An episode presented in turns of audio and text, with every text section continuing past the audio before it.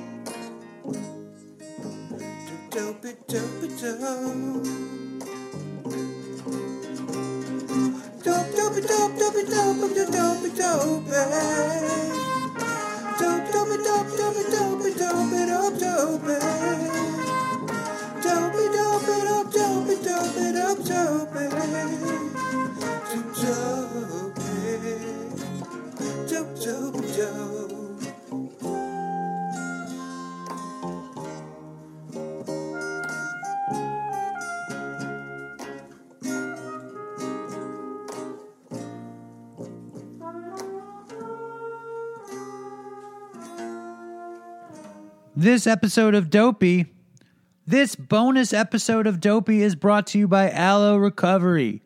Located in sunny Southern California, in West Hollywood, Malibu, Silver Lake, Aloe was created by our friend Bob Forrest and his friends Evan, Jared, and Bob to create a facility that treats addicts and alcoholics with compassion and connection rather than control. They have decades and decades of experience in treating addiction and alcoholism, as well as co occurring mental health disorders, including severe mental illness.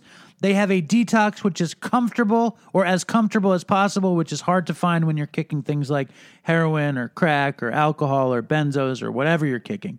They have amenities you wouldn't believe, fucking, or maybe you would. Sound bath meditation, surfing, equine therapy, the fucking potentially incredibly spiritually transformative sweat lodge. So, if you're fucked and you're willing to go to sunny Southern California for help, I highly, highly, highly, highly, highly suggest going to Aloe. Hello, and welcome to another bonus episode of Dopey, the podcast on drugs, addiction, and dumb shit. And I'm Dave. And that was the latest from music genius and dopey contributor and my friend Brer Bryan with the Dopey Dough, Carpenter's Dopey Dough. Let us know what you think. Drop us a line at dopeypodcast at gmail.com. But more importantly, let us rejoice in Patreon because the bonus episodes come from last year's Patreon, and this was one of the best ones. If you want to join Patreon and get all sorts of video content, last week my dad and Ray were on the video with me. There's videos, there's episodes, there's music, there's music videos, there's so much stuff happening on Patreon. Check it out again at www.patreon.com slash dopey podcast. And here we go. This episode um, is one of the most dopey, intensive episodes ever, and it's a it's a heart wrenching story. And this guy, his name is Tim Ryan. He's an author. He's an addict in recovery. He works with addicts in recovery, and uh, he's one half of the power couple of him and Jennifer Jimenez. And his story is ridiculously heartbreaking and inspiring. So enough with the kerfuffle. Here he is, Mr. Tim Ryan. Dave, thank you for having me on. Truly an honor to be on the Dopey podcast. And one of the most amazing things about Tim Ryan is he happens to be married to supermodel Jennifer Jimenez. How's that going?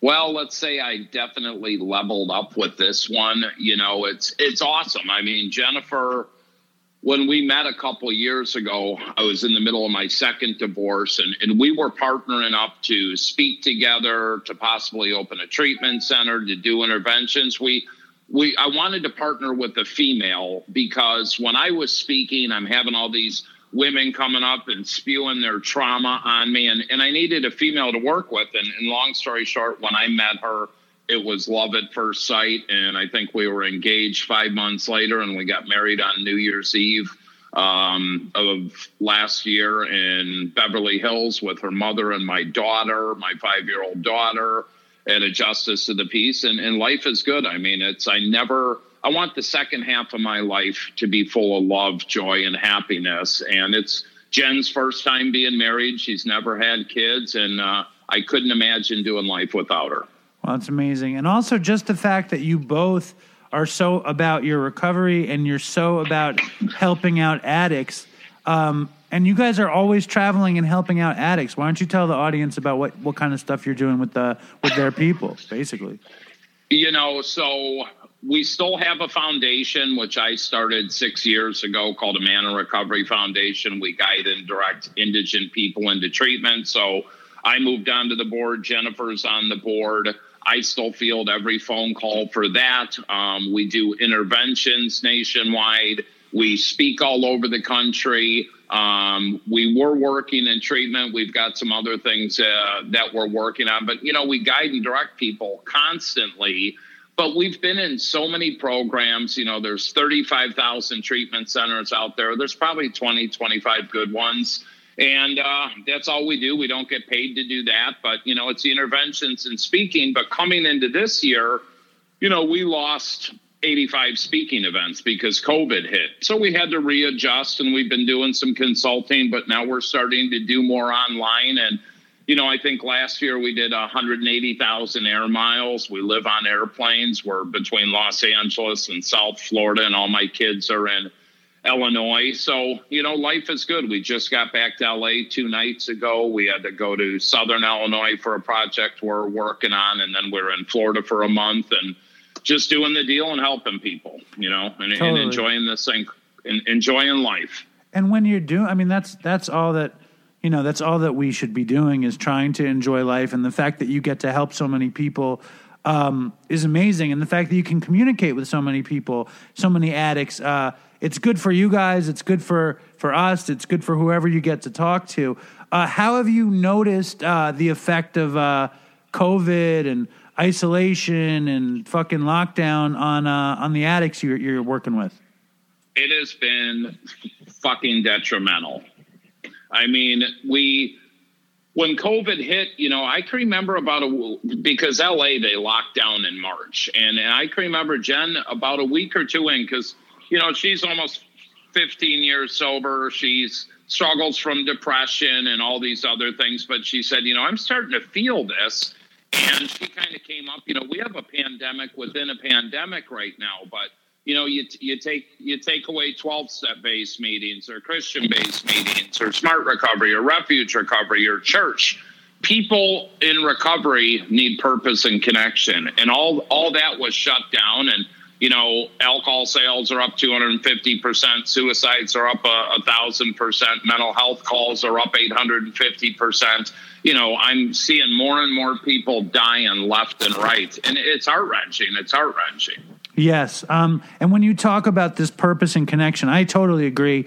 And like, I didn't do, I didn't stumble into Dopey with Chris uh, for that, for purpose and connection, but it gave me that. And I think it's been like incredibly helpful in my own recovery. How helpful in your recovery do you think the work is for you? Like, just as a personal thing?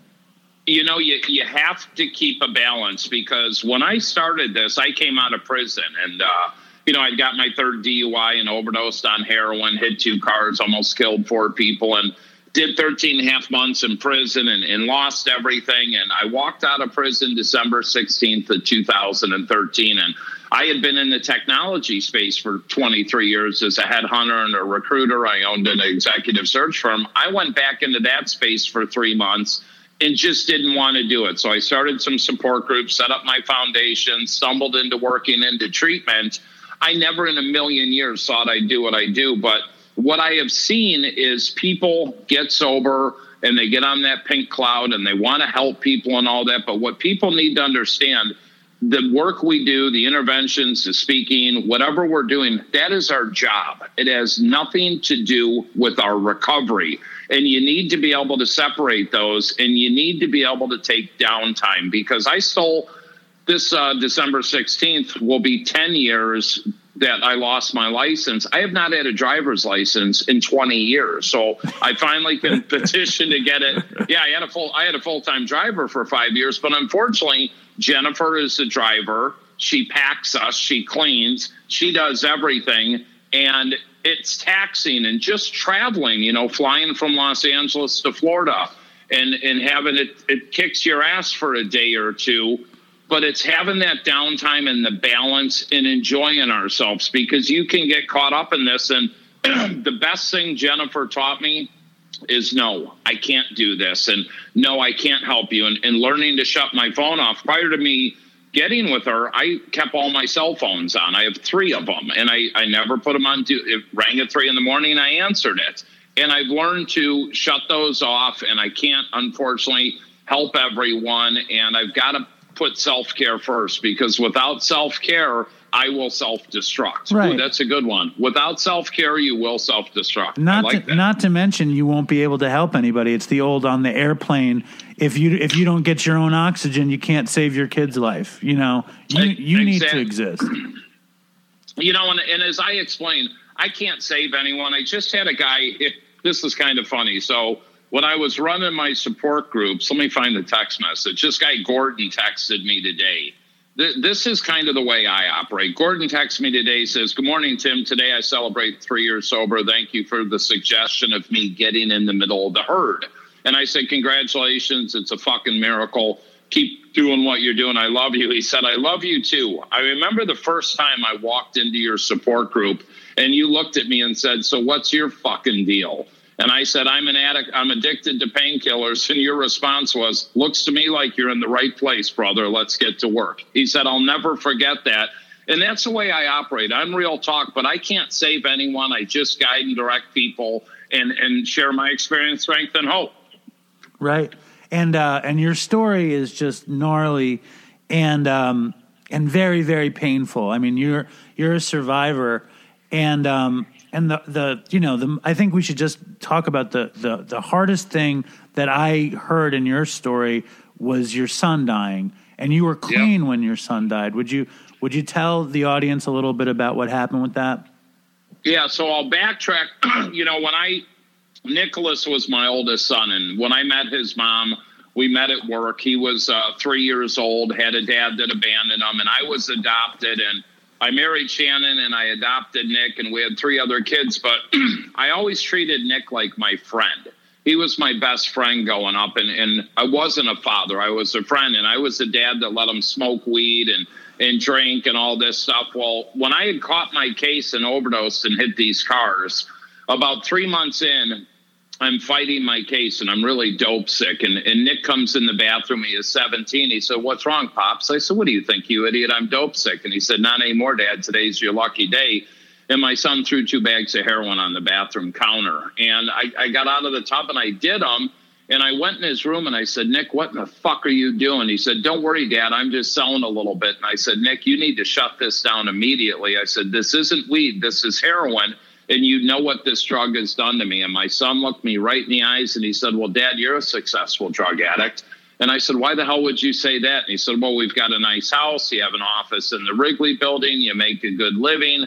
So, in Nick's delusional mind, because I functioned, he thought I was successful. And I caught him doing heroin about six months later, and we started we started using together. And my son became my my partner in crime. And people don't understand that unless you're in that situation. But that's how my son and I bonded. And I ultimately went to prison. And my worst fear in prison was Nick was going to overdose and die. And I think he had been in treatment one more time. I got out of prison. Um, Nick went to treatment again. And at about 19 months sober, I went to see him in treatment. And, you know, he's like, Dad, you know, you're sober, I'm sober. He's like, picture me and you speaking in schools all over the country, a father and son team. And I'm like, Nick, I'd love that, but you got to get sober. He's like, don't worry, I will. 30 days out of treatment, he, he's back in jail. He did 45 days. He got out. His mom picked him up, took him to lunch, and fed him, and said, "Nick, we're done. You know, you're not coming to my house. You're not going to dad's. All you do is lie, cheat, and steal." And he's like, "Oh, I got it figured out. Me and my girlfriend are getting an apartment." Five days later, this five and a half years ago, I called Nick and I said, "Nick, come to my house and get some Narcan." Um, and he said, Dad, I'm not on that bullshit anymore. And I believed him. And two days later, August 1st of 2014, Shannon called me at six in the morning and said, Tim, get out of bed. I'm coming to pick you up. Nick overdosed. Um, and I don't share this part of the story a lot. So Shannon was a nurse and she picks me up and we're driving and she's like, Tim, it doesn't sound good. They said he's unresponsive. Well, I took my phone and plugged my iPhone and plugged it into her phone charger in the car and automatically on my music list, a song came up by the band Sixx:A.M. Nick Nikki Sixx's band, and it's a song called Courtesy Call. And Courtesy Call is about somebody overdosing and dying in a hotel room. So I unplugged the phone and we just drove in silence to the hospital. We ran into the emergency room, uh, Hinsdale Hospital, and, and Tim and Shannon and Ryan here to see our son Nicky overdosed, and about 30 seconds later, the chaplain walked out. I knew my son was dead instantly. And, and when I speak, I'll ask people, what was my next thought? And nine out of 10 of them will say, you wanted to go get high. No, my next thought was, I'll be at a meeting that night. And then I had to go in and the doctor and, and go in and identify Nick. And, and I will never forget seeing my, my, my son there with the aspirator in his mouth and, and cold. And he had been dead about four and a half hours. And, then having to go tell his mother. I'll never forget that scream. Um, but yeah, that was the the absolute worst day of my life. But the next phone call I made was to my sponsor. And uh, I was surrounded by people in recovery, and I, I went to a meeting that night. And uh, I can remember sharing at that meeting that my son had just died, and you could hear the yeah uh, it, from all the people. But that's what I needed to do and the next day in the Chicago Sun Times on the front page, it said anti heroin crusader loses son to overdose. And in Nick's passing, he really kind of solidified what I do. But at his funeral, um, there's about 800 people. And I would say about 400, 450 were people I did not know that were all in recovery that came to support me. And it showed me that this this recovery community is just awesome. And the next night I did an Narcan training event at the same church that I had slotted. And, you know, I just kept moving forward. But, you know, since Nick died, I've, I've been to 150 funerals and, right. and I quit going. I'm, I'm sick and tired of burying people. And, you know, when he died, he was with his girlfriend and um, two friends. And he had snorted two bags of heroin. His friend gave him a bar of Xanax. And these kids knew he was overdosing, but they were afraid to call 911. So they put him on the sofa, went in the basement, did more drugs, forgot about him, came up an hour later, and he was dead. And the, the cops wanted to charge them with drug induced homicide. I said, no, I'm, I'm putting them all into treatment. But if they would add Narcan, he could be alive. If they would have called 911, in Illinois, there's a good Samaritan law. The cops would have come, paramedics, hopefully rescued Nick, taken the drugs, and nobody got arrested. But those are things Jennifer and I educate today when we speak in high schools and colleges and corporations. People don't know about these laws, and that's where our system's broken. Well, the system is broken in, in so many ways. But the, the word, I mean, first of all, I'm so sorry about your son and, and like the trauma that you had to go through. I, um, you know that the guy I started Dopey with died, you know, pretty, you know, two years, two and a half years into making the show, and yeah. um, and my other, I had another best friend who died around then too, and and a bunch of people have died around Dopey, and and which is to be expected because we're all a bunch of heroin addicts. But when I talk to their parents, they say they always say there is no getting over it you know what I mean? You just have to get through it and you live with it. Um, how is that? Has it? How has it changed you? Because obviously so, it changed you. So that is, pardon me, Dave. That's a, a, a brilliant question, and for a couple years I blamed myself, and I'm like, I'm the father that killed his son, and but I didn't. The disease of addiction killed Nick, and I was speaking in a high school about two and a half years later. And afterwards, I'm doing question and answer. And this uh, 15 year old girl puts her hand up and she said, Mr. Ryan, can I ask you a question? I said, Yeah. And she said, When are you going to stop blaming yourself for your son's death? You didn't kill him. The disease of addiction did. and that little girl knocked me off my square. I, I broke down crying. I gave her a huge hug. And then I shifted my thinking. And it, last year, uh, August 31st, Jennifer and I were in Pennsylvania doing eight events, and one was Overdose Awareness Day. And we're at this event, and there's, you know, 400 people, and all these parents with their five and eight and 12 year old kids that are alive, and they're all just crying. And oh, I miss Johnny. He died 12 years ago. And I miss Lucy. She died five years ago. But they're all crying. And what does this do to these younger kids that are with them? Because what happens is, people live through their dead kids or their dead husband or wife, and I don't. I celebrate the 20 years Nick was on this planet. I cherish his life. I don't live through the day he died. So when when I got up to speak at that event, I said, "Look, I did what I did, and I said, look, you people have two choices right now. I said you can live through the day your loved one died and go into a grief that you're never going to get out of." Or you can celebrate their life and take that negative and turn it into a positive. I said, families here can start support groups, the, the sober homes or the the treatment programs. You can go speak. You can start businesses that these kids in recovery can get jobs at. You can flourish your community. And it turned out really well. We got a standing ovation, but it's it's shifting people's thinking and everybody wants to blame. Here's an analogy I use. So a father has the the 14 year old kid has his first beer with his dad. Um, and then when the kid's 25, he gets in a, a DUI wreck and, and kills somebody. They blame alcohol. They don't blame, you know, the kid. They blame alcohol. Now take the scenario of some kid at 22 sells a bag of heroin or, or dies from an overdose, they want to blame the drug dealer. They want to blame everybody else. They don't blame the disease of addiction. They surely don't go back and blame the father that started drinking with that kid at 14 and, and accepted that, and the kid transitioned into opiates and ended up dying. They want to blame the drug dealer. And people need to look at this. You know, parents play a part in this, everybody does. And if you enable the behavior, you know, nothing's going to change, but we've got to quit blaming. Um, it is a disease. And, you know, if I was using with my son and he died, that's what addicts do. You know, we Absolutely. use together, unfortunately. So that's where we got to educate on Narcan and this whole Narcan thing. You know, Narcan's great. It saved my life. But something we need changed is if somebody is brought to a hospital due to an overdose, they need to be put on a three to five day psychiatric hold immediately. So we have time to get peer recovery support specialists in there and try to convince that person to go to treatment versus making them stable and letting them walk out the door four hours later. Because that's what happened to me, and I went right back to using.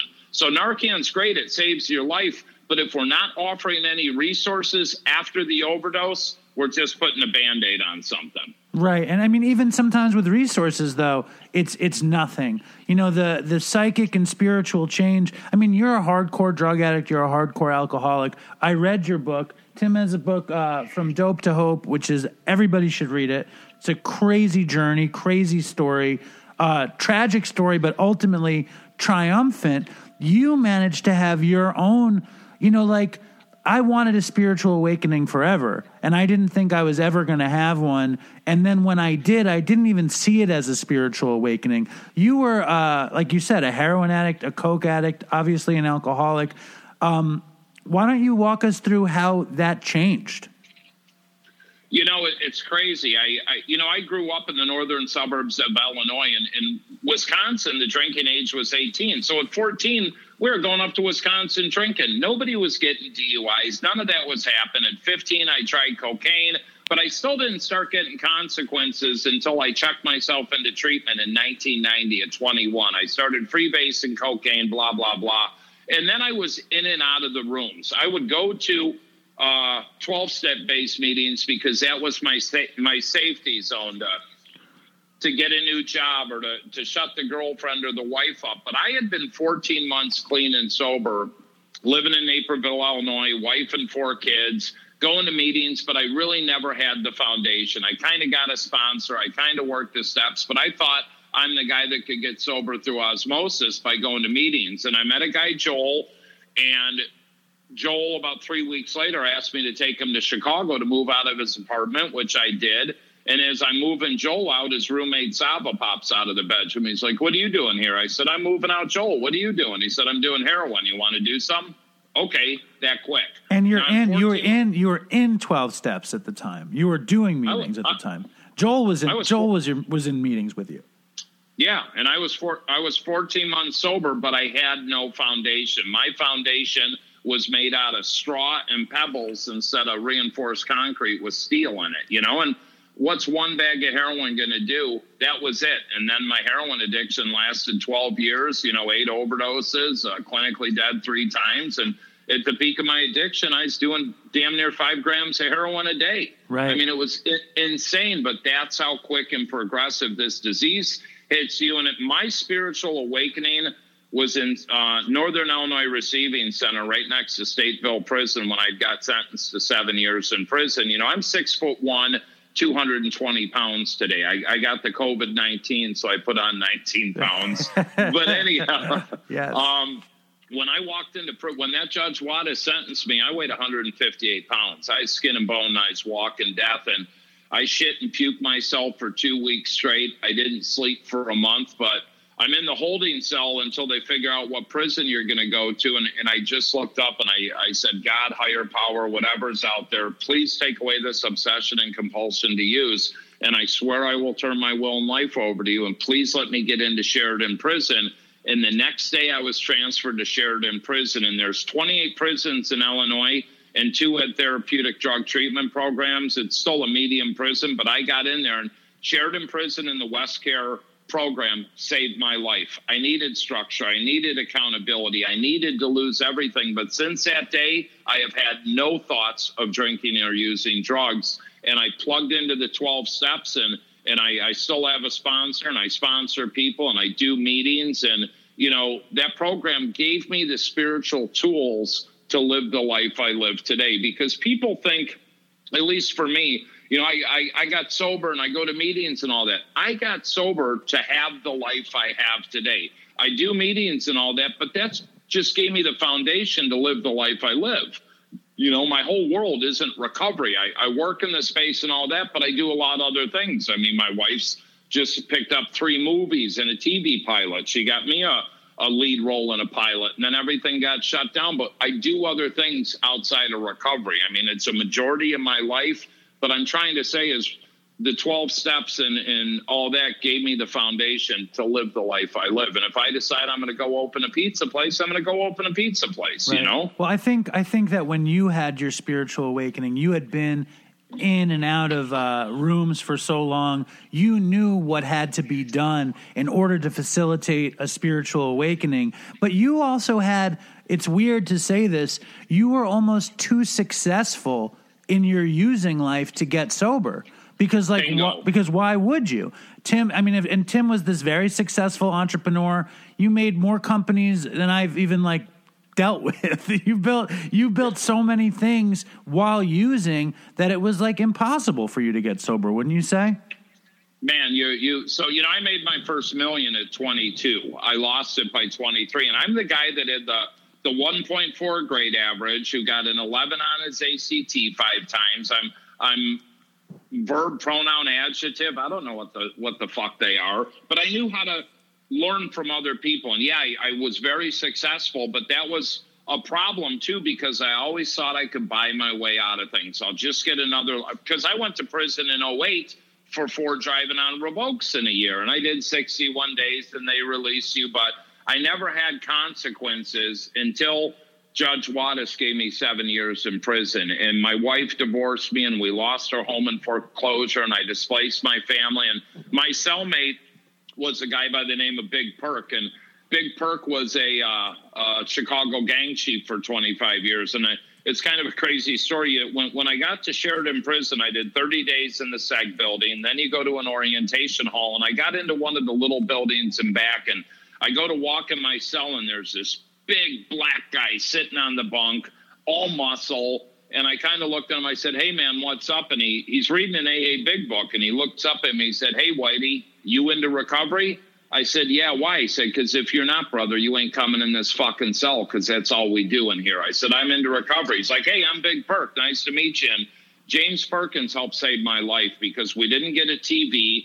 I wasn't in prison to do push ups for noodles and get swole. I was there to change. And we read hundreds of books and, you know, Napoleon Hill and Tony Robbins and went through all the steps and, you know, we, we do group three hours a day, five days a week. And when we're in the yard, we walked and had a meeting. In the day room at night, we had a meeting. And I needed to be sat down. That was God's time out for me. And I had two choices I walk out of prison and I change, or I go back to, to the same shit. But I had to get humble. I had to surrender and I had to get out of my own way because I'm my own worst enemy. Right. I was hoping Big Perk was because he had the biggest Percocet pills in Illinois, but no, his last his last name was Perkins. You were, I mean, like it was a divine moment. You were lucky to get this kind of guy that like basically put you through your paces, and and you also had. I mean, it's one of those things, you know. It's it's providence. It, it's you were in the right place in the right moment with the right background. You know, you had you had failed on your own fucking merits a million times, and now you had the chance to succeed with Big Perk, and Big Perk So- got the chance to do it with you. so I can tell you where where I was in this prison, it was about 15 miles from a place called Skydive Chicago.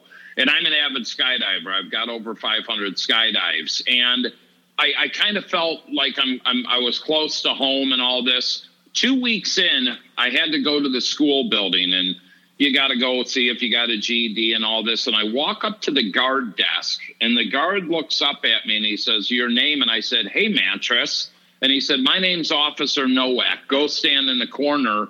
And about five minutes later, he comes over and he goes, So, Tim, what are you doing here? You jump out of any planes lately? Officer Nowak and I had skydived together for 15 Ay, years. ay, ay. And, and, and he tells me, looks at me, says, Tim, you cannot let anybody know that you know me because I'll kick you out of here. And this is a good program.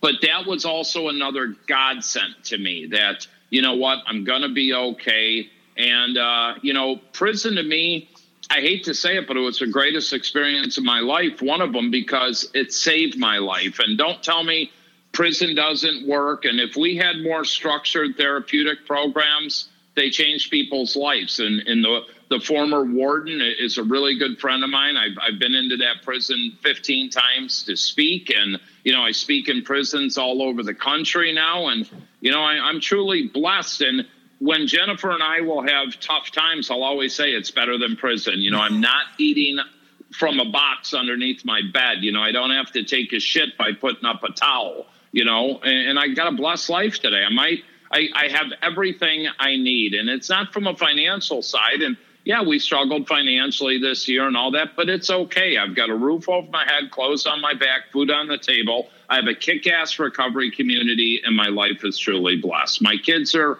are healthy. My mother in law is healthy. My brother in law, my parents, life is good. Let me ask you this, because like I only did did a few nights in jail. You know, that was the most I ever was around the penal system. Thank God. Um, but you hear so many stories about people going to prison and using, and uh, and you got there and you were like, "Fuck, I'm fucked." Were you in withdrawal when you got to when you got there? Oh God, it was hell on earth. I mean, I, I, I was in Stateville or Northern Illinois Receiving Center, and you're locked in a cell 24 hours a day, seven days a week. You never leave that until they figure out what prison you're going to go to. And I, I shit and puke myself for two weeks straight. I did not sleep a wink for a month. I had total insomnia, and it took me probably six months to be able to sleep four hours consistently. Now I sleep like a rock, but I will never, ever forget that pain. And in the prison I was in, since it was a therapeutic community, every 90 days you do, they take 30 days off your sentence. So I ended up only doing 13 and a half months. They gave me seven years on paper, but I got three years for my third DUI three years for my fifth driving on revoke and they found a spoon and syringe and they gave me a year for that but i really only have to do the top number three years they cut that in half so i'm going to do a year and a half and since i got good time I, I did 13 and a half months and the ironic thing was i caught my case December 16th of 2010. I walked out of prison December 16th, 2013. Three years to the day I caught the case. I walked out of prison. I did 13 and a half months, but uh, yeah, it was hell on earth for a long time. I mean, it. Uh, I'll, I'll there.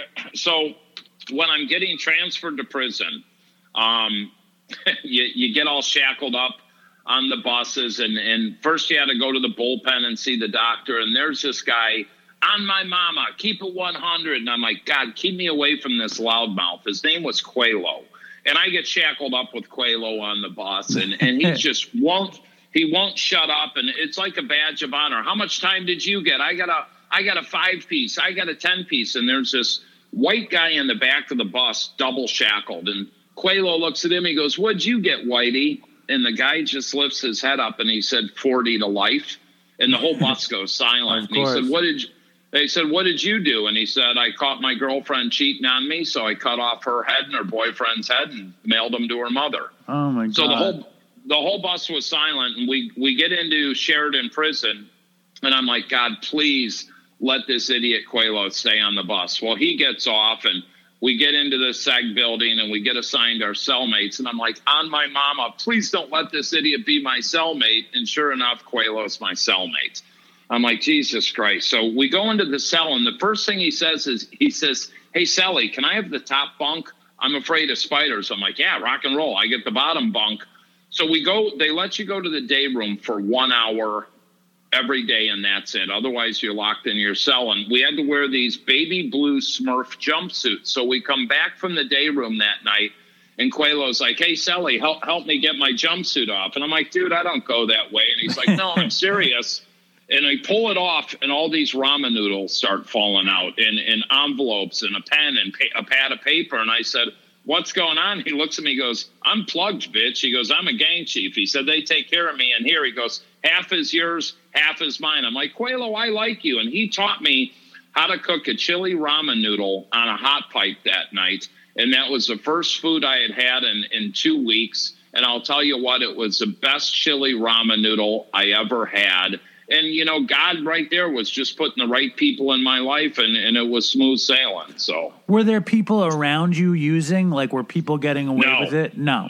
no, no, no. Because it was a therapeutic community, if you got in a fight, you're kicked out. Um, if you're, I mean, they had a whole structure board and it was a lot of peer driven. And no, if it was an honor and a privilege to be there, and there might be a cigarette floating around, but Right. if you got caught, you're out of there. There was some people that I can remember seeing all these police cars at the visiting building, and a guy had his wife try to sneak in 50 hits of ecstasy, and she got caught. She ended up getting nine years in prison, and Right. she had his kids with them, and he got kicked out. But no, it's you didn't mess with that, and if it was going on, I wanted nothing to do with it because once you get plugged in, Dave, you realize too.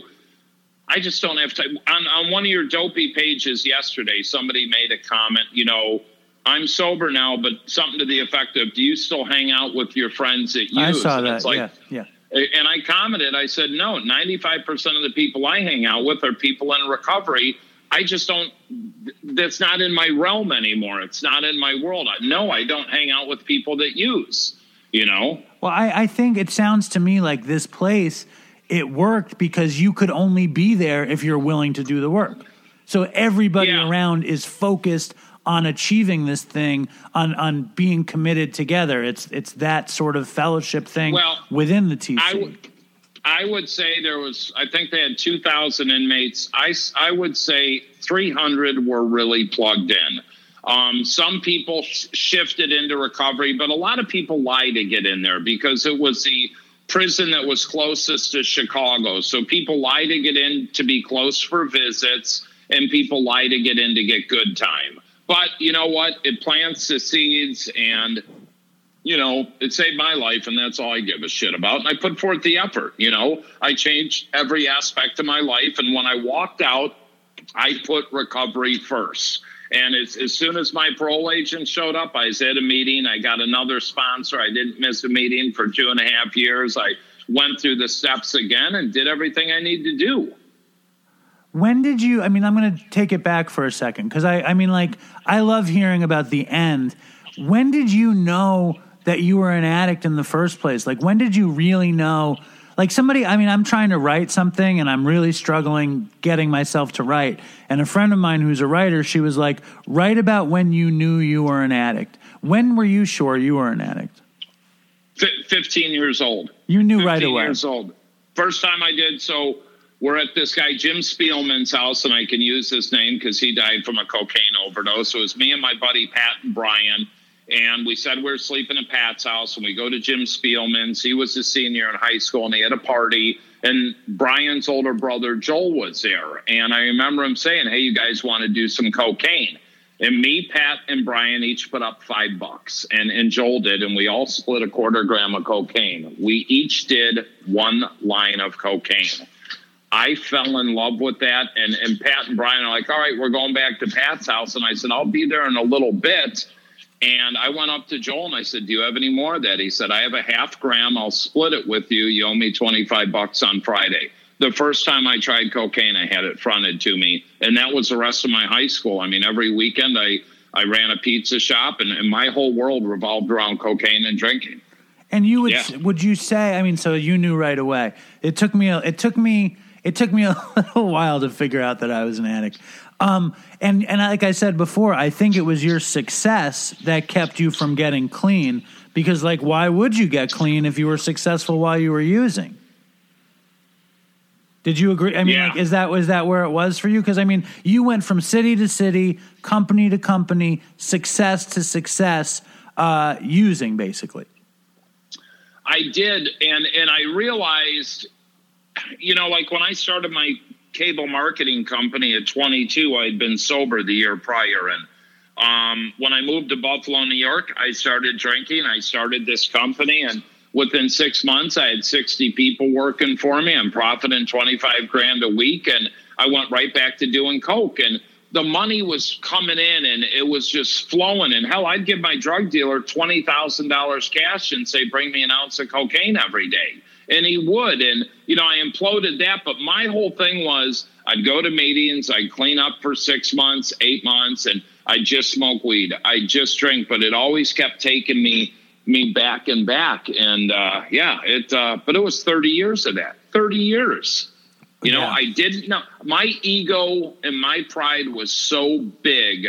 Um, yeah, it, but that fucking heroin though, that that's what destroyed me. I mean, absolutely. But I functioned on that, and when I was in the tech space, you know, I'm going and closing multi-million dollar deals, shooting heroin in the fucking bathroom. When- Nobody knew I was. When- no one knew I was doing it. When was the first time you used a needle So I didn't use a needle for about three years with with And, heron? uh, Did you shoot? I Then you didn't, I, and, and I you started heroin in probably 2000, 2001, and I snorted it. And at first it was China White, and then I was dealing with this guy. I can use his name because he's dead too, Ray Roland. Ray was third highest up with the Maniac Latin Disciple Street Gang in Chicago, but he also worked for the City of Chicago Water Department for 15 years, and that was kind of his cover for the gang. And I was the only white guy allowed in, in this neighborhood at this man's house. I knew his wife, his his four daughters, and I thought we were good friends. But Ray liked me around because I spent a lot of money. But the crazy thing is, about a year after dealing with Ray, he says, Timmy, get in the car. and we drive downtown, and he says, You see that red door? I want you to get out of the car and walk through that. I said, What's that? He said, That's a methadone clinic. And I said, Well, why do you want me to go there?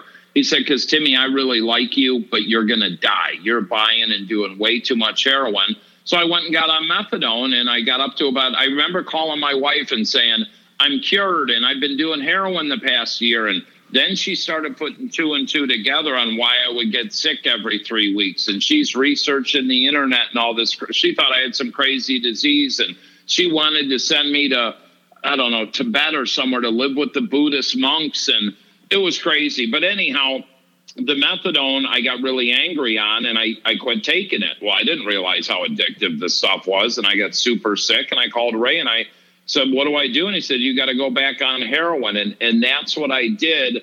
But about two years into it, the snorting wasn't working. And his wife shot me up. And I said, Now I know what I've been missing. And I'm petrified of needles. To this day, I'm petrified of needles, but I mean, my arms are shot. My Jen and I went and got physicals last year, and it took them, you know, 30 minutes to to find a vein to draw enough blood. I mean, that's my worst fear today. It's it's it's fucked up, man. You can't explain it, but when you're when you sitting, need that, when, when you're, I'm sorry to interrupt. Um, when Go ahead. when you're sitting with Ray's wife, right, and you're like, "Fuck it, shoot me up." Do you remember the the moment? Like, what was it Yeah. like? Could you tell that story? Yeah, I mean, we were in in her bathroom, and BB, this God, she she died too. Um, but I mean, it, it was this process. But I remember, and I was afraid. And she said, "Just turn your head and don't watch." And as soon as that dope hit me, it was like euphoria. And I don't glamour. I, I never want to glamorize what it was, but at that exact moment, it was fucking euphoria. And I chased that needle ever since then. And uh, it was fucking horrific because when I ultimately went to prison and we lost our house in foreclosure, my, my former wife, Shannon, and the kids had to move everything out. My former wife said she found 35 bags of heroin hidden in my shirt pockets and in my suits and stuff, and needles everywhere because I'd get all messed up. And, you know, I jeopardized my kid's life. I jeopardized my family's well being, but you live to use and use to live, man. That's what we do. Absolutely. Um, I, the first time I shot up, I had left, or no, the first time I shot up, I was with this woman and she she shot up, so I was like, shoot me up, and I basically overdosed, and she had to. She was big. She was a larger woman, and she dragged me to the bathroom and put me in the tub, uh, and I came to from just cold water or whatever. Uh, the next time was I had left rehab with a bunch of addicts. We left early, and they shot up, and they said I was an idiot not to shoot up. So I was like, okay. Um, was it that kind of thing where they were just like, how could you not be shooting up? You're not feeling it. Were you just desperate to feel it? No, I just was sick. My my nose was clogged, and I I wasn't thinking that way. I just wanted to do it, and uh, that's what I was looking for. But I I couldn't. I got a crazy overdose story for you. So when I overdosed and hit those cars, I I was fighting my case for 21 months, and I kept using, and I overdosed one more time. And I had went to my so-called friend's house, and uh, Rich, Rich and Missy is their name, and and they're both dead too. And I can remember shooting up, and I'm like, oh, I didn't get enough, and I shot up another rig. Well, when I came to, I'm in the hospital, and, and my face is beat up. I got a black eye. I'm missing a tooth, and I'm asshole naked because I cut all my clothes off me, and, and my wife is standing there crying. And I said, What happened? And she said, Tim, they found you dead on Hill Street. I said, What? Well, what had happened was I overdosed, and, and my so called friends dragged me down two flights of stairs. That's why my face was all beat up. Oh, my God. Dragged, dragged me two blocks down the road and left me for dead in the middle of the road. And I guess a cop happened to come by and, and find me. And, you know, that's what happens in, in this game. And if, if that cop didn't find me, I would be dead. But here's what I did. You know, I, I got clarity. I came to. I remember the doctor trying to talk to me. And I said, F this, I'm out of here. And I pulled everything out. I put on a gown, um, had my wife take me home. I got changed and I went right back to Rich and Missy's house and I beat the shit out of both of them. and I got, I got my money. I beat the shit out of both of them bad. And I got my money and I went back and got more dope because that's what addicts do. Yes, that's a crazy story. Um, Man, it's insane. in the book, I, I I don't know why these the, the, my favorite stories are always the story, and it's fucked up, you know, in recovery to really love these stories. But when you know that when you got arrested and you went to court and they didn't take your jacket and your Yes. jacket was full of drugs, can you want to tell that one? That's like my I love stories like that for some reason. So, so I fought my case for 21 months, and I called my lawyer, and he said, "Tim, we got court tomorrow." He said, "This is it. They're they're going to sentence you, and they're going to take you." And I can remember um, my wife and my little daughter drove me to the train because I never had my family go to court. And they're like, okay, we'll see you tonight. And I said, no, they're probably taking me today. And if you don't hear from me by 10 o'clock, that means they took me. So I took the train down. I called my dealer and I went and got five jabs of heroin, which is 14 bags of heroin in a jab. And I can remember this poor Polish cab driver. I'm in the back of the cab snorting all this heroin. She's like, What are you doing? I'm like, Shut the fuck up. I'm going to prison. I'll tip you a hundred bucks. Well, what I did, I took all the bags and I I, I go to court in a Hell's Angels Carhartt jacket. And I had cut a hole in the sleeve and I put all the bags of heroin in there. And I go get sentenced. Well, my coat was on the bench because I went up in front of the judge and I had a nice outfit on, and they sentenced me and they take me right and back. So I'm telling the CO, I said, "Look, I my lawyer comes back there, and I said, look, you need to get my coat." And the the uh, CO's like, "You don't need it." I said, "Look, dude, it's cold in those bullpens, and it's got my wallet and cell phone. I want to give everything to my lawyer." So my lawyer goes and gets my coat. So the CO gets my coat and he pulls the sleeve out. And I said, What are you doing? He said, Well, you're a heroin addict. You probably got a, a syringe hidden in here. I said, Sir, I'm going to prison. I have a wife and four kids. Why would I do something so stupid? And he goes, You're right. And he throws me my coat. And I give my wallet and my cell phone to my lawyer and said, You know, thanks for everything, Dick. Can you mail this to my my family? And he's like, Yeah, and wishes me the best of luck. Well, as I put on my coat and they put me in a holding cell, bags of heroin start falling all over the floor. So I get them out, and, and I was able to get in and transfer them into my socks so I could get through the machine. And I really don't remember much of Cook County Jail. I spent about three days in there, and it was a total blur. And, and next thing, we're going to uh, Stateville Prison but the reason I brought the heroin in, I didn't want to get dope sick. And in Cook County Jail, you can see a doctor, and they gave me a bunch of meds. But obviously, that didn't work because I did all that. I can remember in the bullpen, this guy is puking his brains out, just all over. And there's 80 guys in there, and I. I said, dude, are you dope sick? He's like, yeah, it's horrific. And I said, here. And I gave him a bag of heroin and he was so grateful. But I said, you need to understand this is going to happen in the next eight to 24 hours. You're going to be doing this again. He's like, yeah, but I'll be fine right now. So, yeah. Classic. Yeah. Didn't the same thing happen, though, at home with a suit jacket full of drugs? That was like was yep yeah that that was like and and and you got out of jail and your wife had your jacket so yeah, I, I love. Why do I? Why do I love jackets full of drug stories so much? So so this was a, when I overdosed and hit the hit the cars. I spent a week in Cook County Jail, and my mom and my wife at the time wouldn't take my phone calls. And now this happened December sixteenth. December 22nd, I finally talked to my mom, and, and she agrees to put up the bail money because dad needed to get home for Christmas. So I get the 23rd, I get bailed out, and they let you out at like midnight. My wife had been sitting outside for, you know, 10 hours. We drive home, not a word said. We pull into the garage, go into my home office, and, and of course it's, oh, I'm sorry, I'm sorry. I, I said, Did you happen to go to the van because I don't have my glasses? And she said, Yeah, your glasses are on the desk. Your coat was in there. That's hanging in the closet. I'm going to bed and we'll talk in the morning. And she left the room. I got my glasses. I went to my coat, opened up the inside coat pocket. There was all the heroin the cops never found. I went right back to using.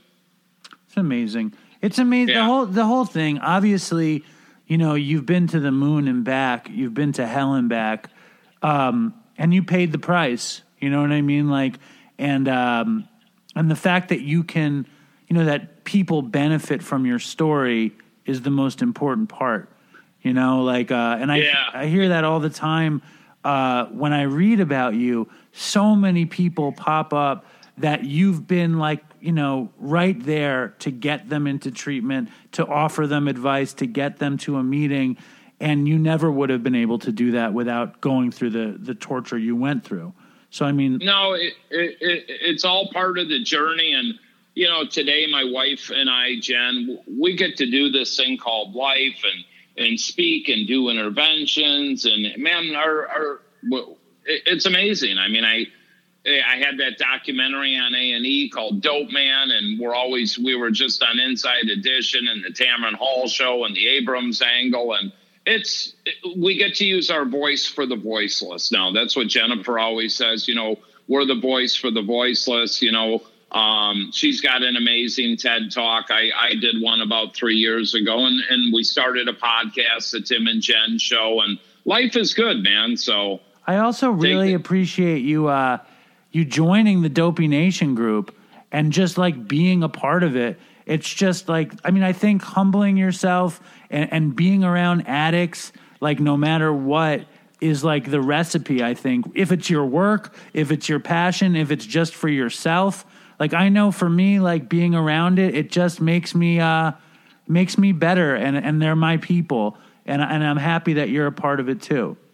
Well, I'm I'm grateful to be a part of it, and and this is they are my people. Um, addicts, alcoholics are who I relate with because I'm one to the core. Um, and my wife and I just happen to be two people like yourself, Dave, that were able to come out of the mess and and and, and prosper. And look at how many lives you touch with your podcast, with your pages. And, you know, that's not why you started this, but that's what it's morphed into. And this is just a beginning. And, and I'm truly blessed and honored that I get to be a part of this. No, it's awesome. Um, the the other weird thing, and I I mean I I struggle with this from a day to day sort of thing, is you know like what I mean the phrase built-in forgetter.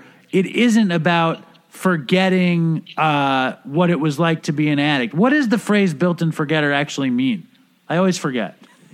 Fuck, I don't know. I've never heard that one. Okay, they always talk about a built-in forgetter where where I think they're talking about forgetting how bad addiction well, was. that so when you forget what it was like, as chances are when people get complacent, they pick up and use again. I promise you, I will never forget the pain of sitting in that prison and, and shitting and puking myself and everything I want. The day you forget the pain is the day you think you got this, and that disease will creep in and tell you you can smoke a joint or you can have a drink or just one more. And no, I'll never forget it. But that's what happens. And, you know, you get out of the recovery scene. I see it, you know, and I quit going to meetings. I quit having purpose and connection. And next thing you're using again. I mean, for today, I can assure you I'm not using today, and that's all I have. So I live for today, I live for the moment, but I will never forget the past, and uh, I look forward to the future.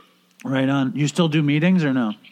Hell yeah, absolutely, yeah. Are they all, All the Zoom? Are they all Zoom or are you going in person? In Florida, we we were able to do some in person. It depends on where we are. LA, a majority are still shut down, but we just got back a few days ago. So uh, yeah, if we can go in person, we're definitely going in person. We are in Arizona three weeks ago. We got to go do one there. So yeah, no, I'm meeting makers make it, man. Simple as that. All right, Tim. Well, I really appreciate your time. The book is From Dope to Hope. The show is what's the show? What's the Tim and Jen show called? The show is the Tim and the Tim and Jen show, That and was- it's on all the Beautiful. all the podcast platforms and uh, the books on Amazon. Tim Ryan from Dope to Hope. Um, that's on Amazon and uh, timandjennifer.org is our website for uh, finding Jennifer and I and what we do. Well, awesome. Thank you for coming through, and thank you for being a part of it and being patient with me. I know sometimes I'm, Dave. I'm, t- I'm hard to get a hold of sometimes, and to, to to you're so busy too. You're traveling all over the place, but I really appreciate you coming through. Dave, I love you, brother. Thank you for uh, spending this time with me and letting me be a part of your uh, Dopey Nation. Truly an honor. All right, Tim. Thanks, man. You got it, brother. Have an amazing day. You too. Such an honor to have Tim Ryan on the old dopey Patreon show. The dude has been through it, you know, there's no question about it, and he is definitely helping a ton of people. And uh, I hope you guys liked it. Hope you guys are doing well. Have a beautiful night. Thank you for contributing to Dopey Patreon. Thank you for being a part of the Dopey Nation. Stay strong, Dopey Nation, and fucking toodles for Chris. Wanna take a walk around the world. I wonder would it do me any good until I get some money in my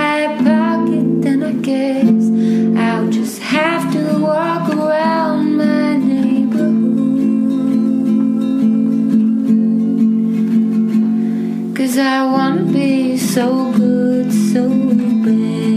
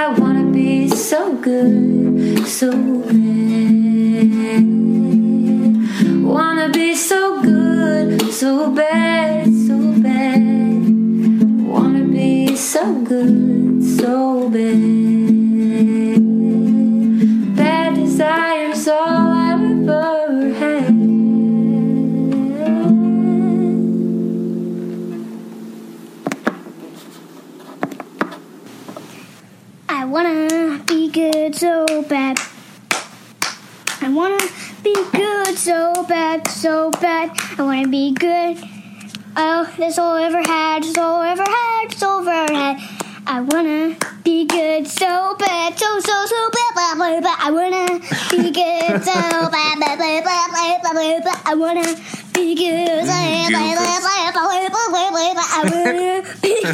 That's good. That's good. So bad. That's good. So bad.